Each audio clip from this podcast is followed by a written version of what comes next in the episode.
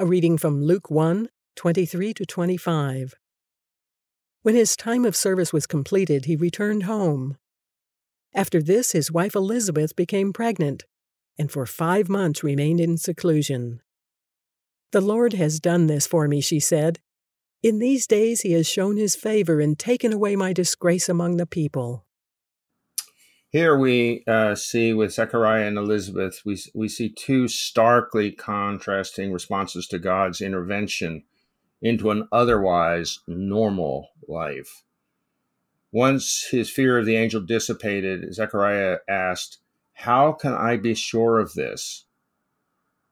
I am an old man and my wife is well along in years. He expressed doubt because naturalistically the angel's claim made no sense to him. Zechariah substituted his own reasoning for God's supernatural purpose. With Elizabeth's response to the mir- uh, miracle of her pregnancy, we hear beautiful words of faith. The Lord has done this for me. In these days, he has shown his favor and taken away my disgrace among the people. When God's favor came upon Elizabeth, she did not resist. She did not resist it or question it. She lined up with it. I think you're right. There's obviously two different responses between Zechariah and Elizabeth. He says, "How can I be sure of this?" So when a when a miracle happens, even to this day, these two responses are common, right? Zechariah says, right. "How can I be sure of this? This doesn't make sense." And and Elizabeth says, "The Lord has done this." And it's you've said this before, but it's like nothing has changed. You know, no, it's nothing about human nature or the story of God really hmm. has changed since these stories were written so long ago even nowadays when we see God's work, when we see God's miracles, when we see God's blessings, His Holy Spirit um, intervention in people's lives, these are pretty common responses. Are you sure? Or how can I be sure of this? Some people say. And other people go straight to the kind of faith declaration that Elizabeth gives. I would just say, I, I wouldn't want to, if anyone listening to this thinks, oh, you should be like Elizabeth and not like Zechariah, I, I wouldn't want to necessarily send that message because what I like about Zechariah's question, he says, How can I be sure of this? That's what we call faith seeking understanding. You've heard that, this mm-hmm. Latin phrase, fides quaerens intellectum, faith seeking understanding. It seems to me that that's really where he's coming from here. He's not saying, this can't possibly be true. I reject it. Instead, he's saying, How can I be sure of this? He's looking for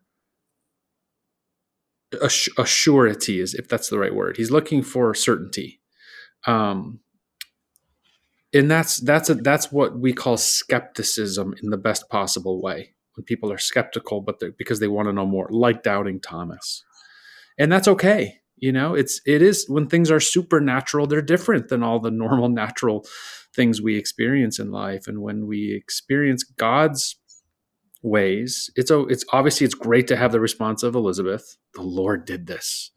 But it's okay too to have zechariah's response. How can i be sure of this? Tell me more. But god loves a believer doesn't he? Uh, maybe not more or less but i think back to abraham mm. he hmm. uh, believed, and that to God's call that He mm-hmm. would be mm-hmm. the father yeah. of many generations, going up to this mm. very moment in in Scripture. Uh, he believed in God, uh, counted as righteousness. So the power of belief is an act of righteousness, not just to believe in anything, but to believe in the story you and mm. I are mm. in and immersed mm-hmm. in right now. And, and our lives are immersed in it, our own lives. Uh, and we can't, we don't want to, and we can't escape it. We have become players in a very big story. And I think that uh, you have to remember that Zechariah also doubted when he was in the temple and he was he was uh, doing his job there and he questioned the angel and he was made mute until much later.